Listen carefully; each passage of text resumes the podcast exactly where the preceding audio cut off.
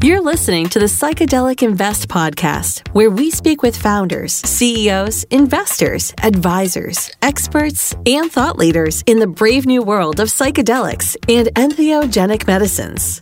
Brought to you by Psychedelic Invest, bringing you unparalleled psychedelic investing data and analysis. Psychedelic Invest is the industry's leading resource for those looking to invest in the burgeoning psychedelic industry.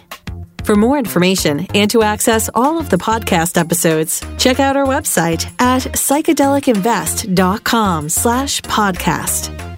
And now, here's the host of the Psychedelic Invest Podcast, Bruce Eckfeldt.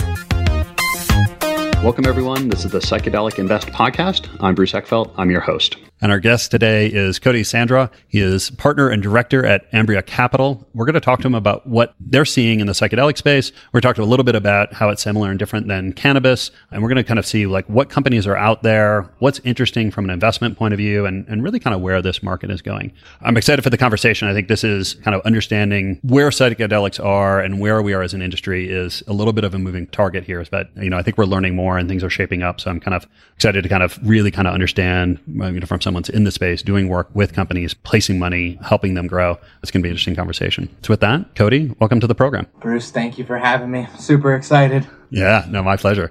So before we kind of dive into what's going on in psychedelics, let's kind of understand your background, personally, professionally, like how do you get into this? Tell us the story. So I guess high level, psychedelics was something that was actually introduced to us at one of the cannabis conferences. Didn't even know that it was an option for yeah. us to invest in back in two thousand nineteen. We were at the Benzinga conference down in Miami, and one of the bankers actually came up to us and asked, have you heard of this company called MindMed? And mm-hmm. that's how it all started. It was amazing, obviously, being involved in the cannabis space and seeing all of the different verticals that were being invested in at the time and being a part of something that's obviously had such a large cultural part of the American fabric. And what goes back even maybe a little bit farther and more impactful than that is psychedelics. You know, there was a tremendous amount of work obviously done in the forties, fifties, sixties, and even the early seventies before everything was shut down. Yeah. So while several of us have had personal experience with psychedelics. Um, yep. You know, a lot of uh, family members and friends, you know, everybody knows, everybody's heard something. And even if they haven't used them, you know, kind of what you've heard through the grapevine about them, you know, just made it a really exciting and interesting space to take a look at. And then, you know, unlike the traditional pharma model, we already had decades of data and reports mm-hmm. showing that, I mean, there was unbelievable success in treating so many different things, you know, related to mental health. I mean, a lot of people don't even know this, but Alcoholics Anonymous, for example, one of their founders originally planned on using L S D as part of their treatment of yeah. getting people, you know, off of their alcohol. Helping people with addiction, yeah. Yeah, so, I, you know, it was just something very exciting. And as obviously the network started to grow and all of these companies started popping up. You know, one of the really unique things about the space is where cannabis originally was kind of centrally located, all of the companies in the U S and Canada, this is completely different. It's yeah. completely global. I mean, we have companies all over the world, in the U K, Ireland, Canada, the U S, Brazil, Colombia, Mexico. I mean, literally everywhere, Israel. So it's a much more global industry than cannabis was when cannabis was in its infancy, kind of moving. And why do you think that is? Like, is it just because of the nature of, you know, like how the markets were structured or the regulations were structured? Or what? What's your insight on why this is a much more global play? You know, I think probably because one in five people in the world experience some form of mental health issue. Yeah. I think that this is, cannabis was more looked at. Obviously, when it started making its push into mainstream, it tried to almost disguise itself as medicinal, but we all know, you know, just in the United States alone, I mean, there were sixty million built-in users uh, yeah. of cannabis here. It was just a completely different thing on the recreational side where mm-hmm. uh, I don't know if it's really the, I don't, I don't want to say COVID helps, but I mean, let's be honest. I mean, it's tremendously stunted social contact, interrupted activities yeah. that, you know, normally lower stress levels. I just think that the timing was ripe for something like this to really, from a cultural aspect, kind of help ease the burdens that have been placed on us over the last nineteen, twenty months here. So, yeah. you know, and then obviously, listen, the scientific community, again, gets back to these being studied for decades. Yeah. So tell me, I'm curious, tell me more about how the fact that we do have a, a fairly significant body of research and knowledge and, you know, trials and, you know, of, of using, um, you know, using psychedelics versus cannabis. I think, you know, obviously one of the challenges we've had is we don't have this data, right? We we haven't been able to, to actually do studies and clinical trials and things like that. So there's, there's a kind of a dearth of, of real understanding of how, how things work and effectiveness and, you know, modes of operation and stuff.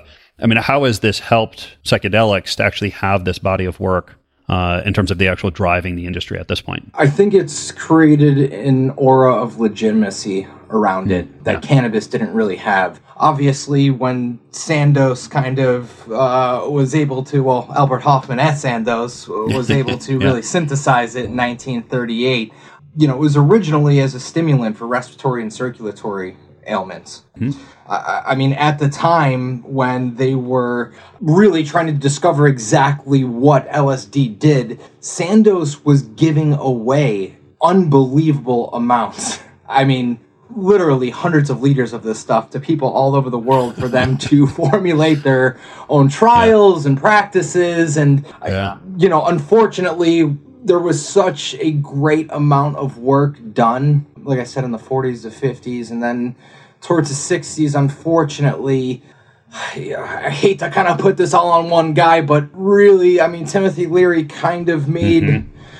you, you know, just made the industry to a point where it was stigmatized again. And, you know, unfortunately, those are lasting effects even today. I mean, I've talked to several researchers and doctors from all over the world. I mean, especially in the U S where, I mean, it was stigmatized so bad, where they don't even like talking about the work that they're doing because of, you know, the government crackdown that was on it. Now, obviously, the D E A has been great in granting exemptions and licenses mm-hmm. for a lot of these labs, colleges, universities to, uh, you know, begin work. And obviously, Canada has just been, I mean, I wish I could say enough positive things about them. The Canadian yeah. government has just shown such a willingness for clinicians. And why, and so why, why do you think the governments, you know, regulatory D E A and the regulators and the governments and stuff have been seemingly much more open and willing to allow this to develop than the cannabis market? If I had to guess, I mean, obviously I'm not privy to those conversations, but uh, um, your, your best guess, educated guess. Yeah, I think because they now see, you know, where some of the mistakes in the sixties that were made where you had, you know, therapists and doctors and all of these people saying, listen, man, you know, just take some L S D at home and use it recreationally, where before it was handled in such a safe manner, you yeah. know, and it was really inclusive to so many different walks of life, you know, alcoholics, drug addicts, I, I mean, even just mothers that were dealing with stress at home. But the conversation started to shift drastically towards the recreational use, especially of L S D at that time, mm-hmm.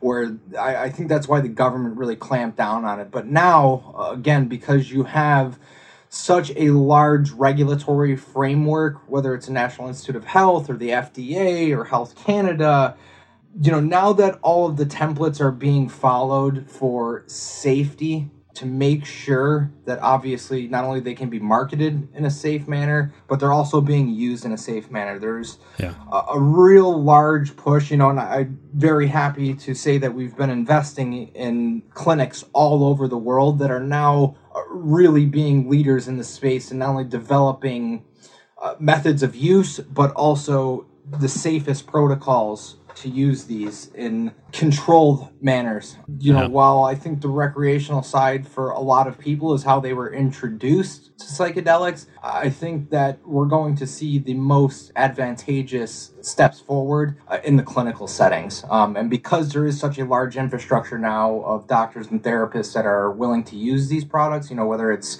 MAPS or something like that, that are training all these therapists all over the world, I think that they see that the regulatory aspect is coming back to the industry. So they're more open to not only allowing the study of them, but also the use in humans. Yeah.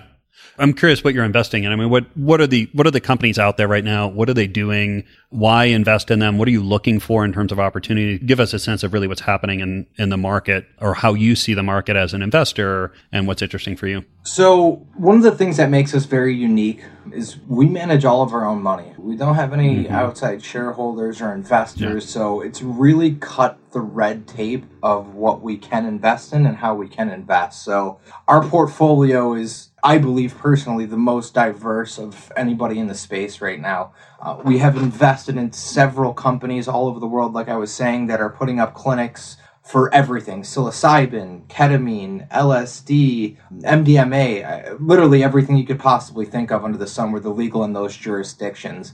And then obviously the drug development side, companies that are creating analogs of existing compounds or creating completely new entities themselves, new chemical entities themselves. You know, it's, the space is so ripe for opportunity because these things were kind of locked in a box for decades, that now mm-hmm. all of the research that was done, like we were talking about, you know, so many decades ago, you have a brand new group of scientists that have been able to look at a lot of these existing compounds and their, let's just say, better properties, and some that are uh, yeah. less desirable. I, you know, not shockingly, some people don't want to go sit in a therapist chair for six to eight hours and trip really hard.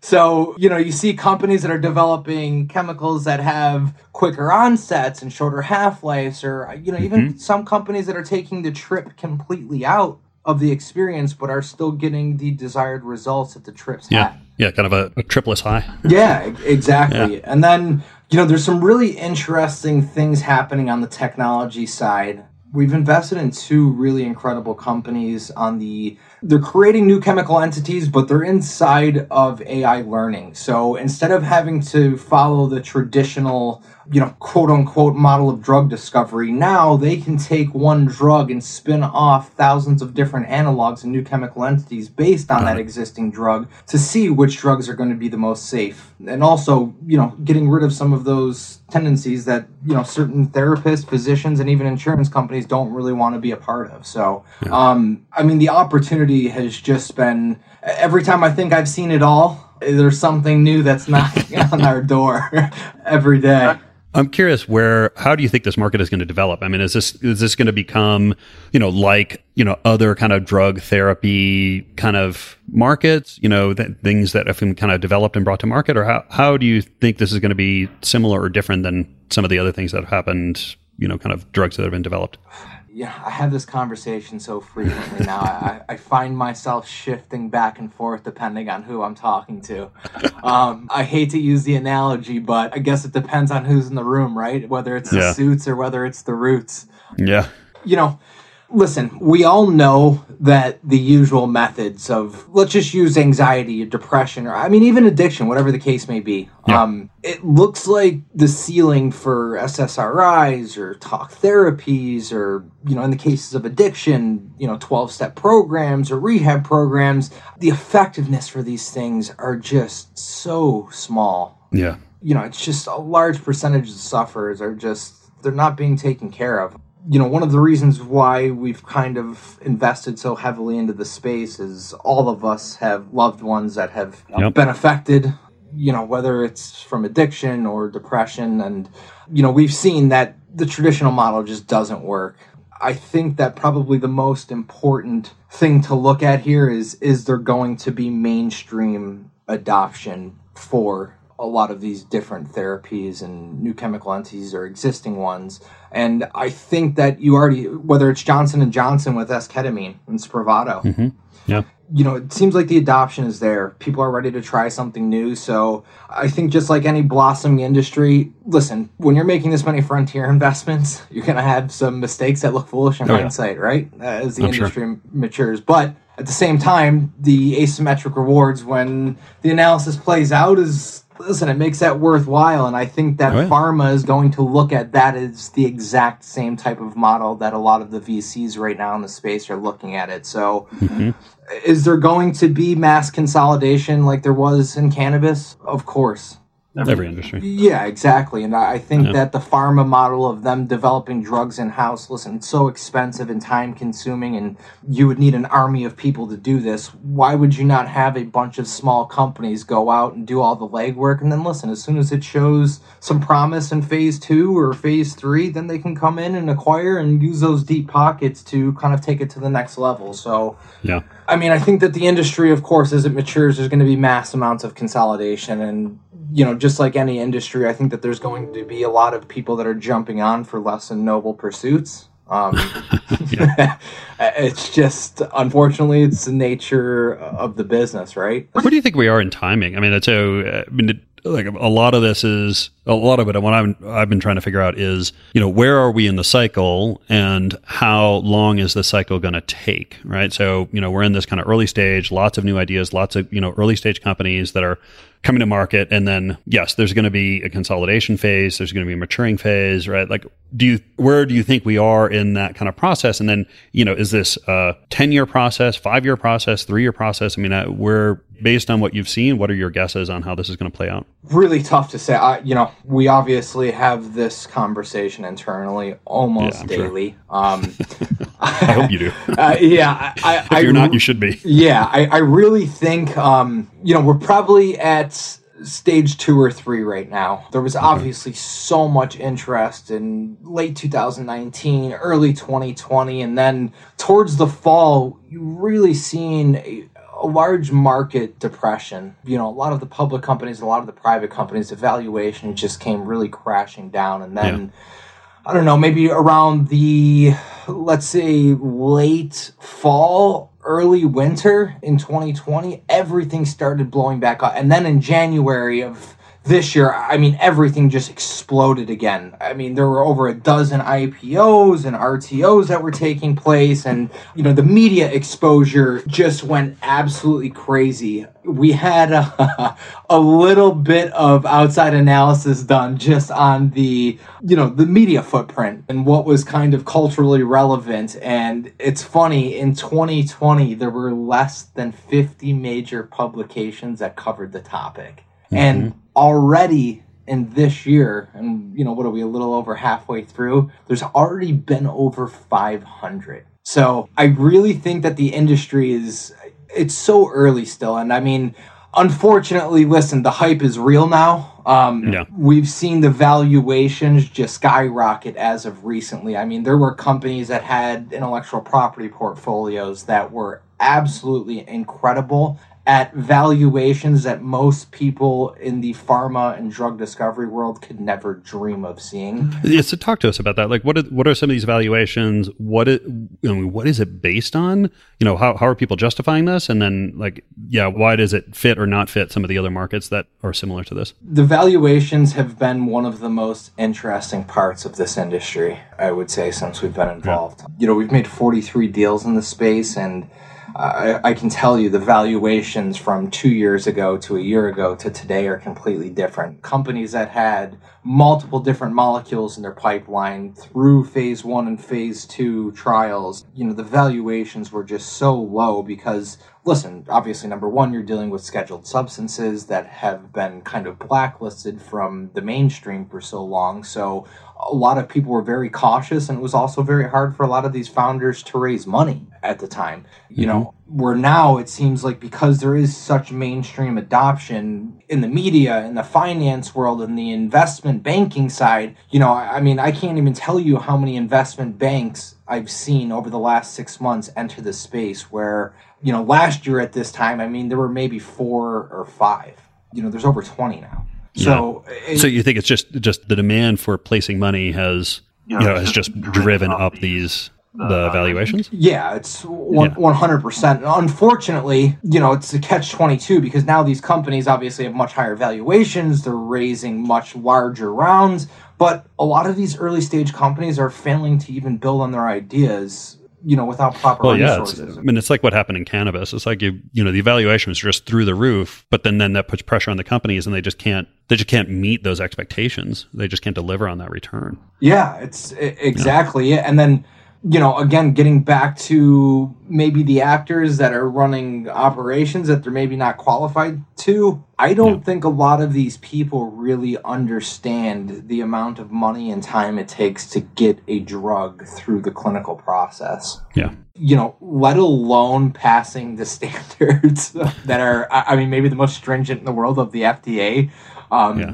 You know, just on the pharmaceutical side. But a lot of these guys, you know, I guess just because you are raising money at a certain price, maybe it doesn't mean you should have. You know, stretching the valuation, it's, it's going to punish anyone who's operating outside of the hype cycle. Yeah. You know, I, I talk to several founders now where they're having investors ask them why the valuation is so low on their companies because they've seen companies that have less of, you know, half of what they have inside of their pipeline, but are raising at valuations that are ten times higher. So it's, you know, it, it's really, I guess, and listen, we obviously know this from any industry in the world. While past successes never guarantees future performance, I, I think it's a very strong indicator of where a company is headed.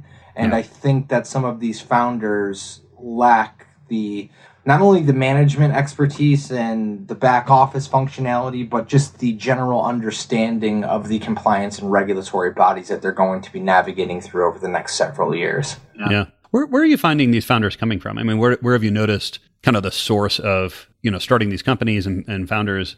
Are, are they coming from certain industries, certain situations? I mean, what's the theme that you've seen from the founder side on the psychedelic space? So two years ago, uh, I would say more than seventy-five percent were from the cannabis space, man. You've yeah. seen a lot of guys that made their names and, you know, made a tremendous amount of money, kind of moved over because they seen the next wave. And listen, that's just like anything, right? I mean, there were mining guys that moved into crypto yeah, exactly. and then crypto Crypt- guys yeah, that moved into cannabis. Yeah. Yes. Yeah, so I, I mean, it's the next, just the next wave. Yeah, yeah. man. It's, I, you know, and listen, that's a good thing too, right? It's the entrepreneurial yeah. spirit, kind of seeing what's next in the pipe. And, yeah. you know, our fund has been very successful because Because we've invested in a lot of those, you know, emerging industries. So it's, it's a great thing. But now I would say more than seventy-five percent of the founders, especially over the last twelve months, almost every single one of these guys have pharma experience. Yeah. And, you know, it shows n- not only on the clinical side of their operations, but also on the drug development side, their understanding of the processes and the amount of capital that is required to get something through. Is just it's yeah. What are they, I mean? What are they? I mean, I may have heard various kind of numbers, but what's your sense of to really take a drug through a chemical through you know the clinical trial process? Like, what are the phases, and what generally are kind of rules of thumb? Of how much how much you need for each phase to really make this work? So, I mean, listen, it depends obviously of what's in play, whether it's a new chemical entity or whether it's something that um, you know is just starting. Yeah. I I really think to be conservative, you should be expecting five years. Yeah, I really listen. And that's just to get through the approval process. Exactly. I mean, we're not yeah. even talking about commercialization at that point, yeah, exactly. getting them into doctors' hands and getting them into therapists. The beautiful thing that obviously a lot of these companies are working on are, like, let's just use psilocybin for an example, is, listen, at this point, it's just going to be finding target indications. Mm-hmm. I, I think the approval process is probably going to be much, much quicker than for these companies that are developing new chemical entities. You know, and listen, obviously the main question that regulators face is, number one, do you keep the patient safe from dangerous drugs, which I'm not saying these drugs are dangerous, but this is how they're looking at it. Yeah. But also taking the necessary risks to advance medicine, right? You know, it's one of the things, obviously, that when taking experimental drugs, there could be devastating side effects. Let's be honest, you know, and especially yeah. for, you know, let's just use addiction, for example. I mean, you're talking about a very, very high-risk patient pool. Yeah. Here. Powerful, powerful situation. Yeah, exactly. Yeah. And, you know, I mean, well, whether it's, you know, AIDS in the nineties or cancer. I mean, listen, some of those experimental unproven treatments, I mean, they could end in death. I mean, yeah. in, in some no, cases. Yeah. Yeah. Understanding how to use them, side effects, all this stuff is so unknown that there's a non-trivial chance of negative, negative consequences with some of these yeah, research. But I guess the beautiful thing is, listen, is you now have, I mean, hundreds of thousands, I mean, really millions of patients, but let's just say hundreds of thousands that have opened uh, just into something like depression. We know S S R Is, like we were talking about earlier, yeah. just, I mean, listen, it's just so moderately effective. I mean, they know that something new has to be tried. So as long as the proper protocols are in place for experimenting, you know, with unorthodox new treatment methods, I think everybody's open to, I mean, you know, you're talking hundreds of billions of dollars in expenses for insurance companies right now dealing with these things that have no treatments available currently. Mm-hmm. I mean, they, they have to try something new. Yeah, yeah. It can't, it can't get much worse. Yeah, exa- exa- I mean, or, or you know, can't really go backwards at this point. So yeah, uh, yeah. It just is what it is. And in terms of the money that these companies need to raise, I mean, to get to get through five years through, you know, all the stages of clinical trials, like what's like, what do they have to raise? Like, what is it? Like, what's the number, like um, just ballpark number of what it takes to get a drug approved so you can even just begin to go to market?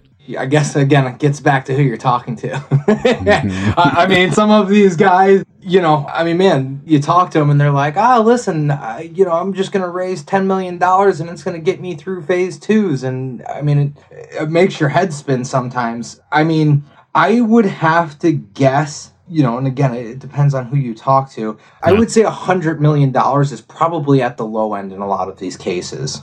Yeah. You know, I mean, you talk to some of the legacy pharma guys, and I mean, you're talking two to three billion dollars through commercialization. Yeah, exactly. I, I mean, I, yeah. I don't, you know, you, you see some of these press releases for companies that are talking about raising, you know, fifty, a hundred million dollars, and oh my God, this takes us to, it's a drop in the bucket to really what you need. And listen, obviously, a lot of these things are being granted, you know, special designations in certain therapies. So, you know, while there may be a lot of one-offs or where the F D A will accept smaller or shorter trials, mm-hmm. I, I think a lot of these things, like I said, are going to be multi-year, multi-hundred million dollar processes, uh, conservatively. Yeah. And what, what are the other kind of bottlenecks in the industry right, right now? Like what what's kind of holding things back from things accelerating, or what do you anticipate things being kind of hiccups or, or restrictions, challenges, limits in the industry as things uh, scale? I'd say two things mainly. Number one, making sure that the science that is being preached is being practiced. I think that there has to be such stringent testing and protocols right now. I mean, you know, God forbid, I hate to use this guy's name again, but another Timothy Leary moment in the industry, yeah. I think, is uh, the last thing that everybody needs. You know, we're at such a pivotal point right now where it seems like the opportunity is right. Again, and it gets back to the COVID thing, you know, there needs yeah. to be uh, additional opportunities for people that want to try new therapies, even if it's cancer patients for end-of-life treatment, you know, to help ease their suffering or pain or fears, whatever the case may be. So I, I just hope that nobody steps outside of the bounds of what is medically accepted and proven. I mean, while it's great to let people try certain things, beating your drum and telling everybody that they need to do or try, I guess, differing opinions on administrations or treatments, it gets a little scary. So I just hope that everything's followed along for what not only the regulators, but also the clinicians that are studying and proving out a lot of these things are telling um, you know, their patients of how to use them. And then number two, I think there's going to be a giant bottleneck of qualified and trained therapists administering a lot of these things. One of the real special, you know, we've personally and as a fund made a several donations to MAPS. Mm-hmm. You need nonprofits in the space that are going to be pushing the boundaries forward and also going to be doing a lot of the training for therapists and clinicians. You know, you could have all the drugs in the world, but guess what? If we don't have the proper protocols to administer them yeah. or also help alleviate any fears that may, you know, come into place after taking them, then I, I mean, really, this is all for nothing. Yeah. yeah. So I, that's one of the reasons why we have made such a large push into the clinic space.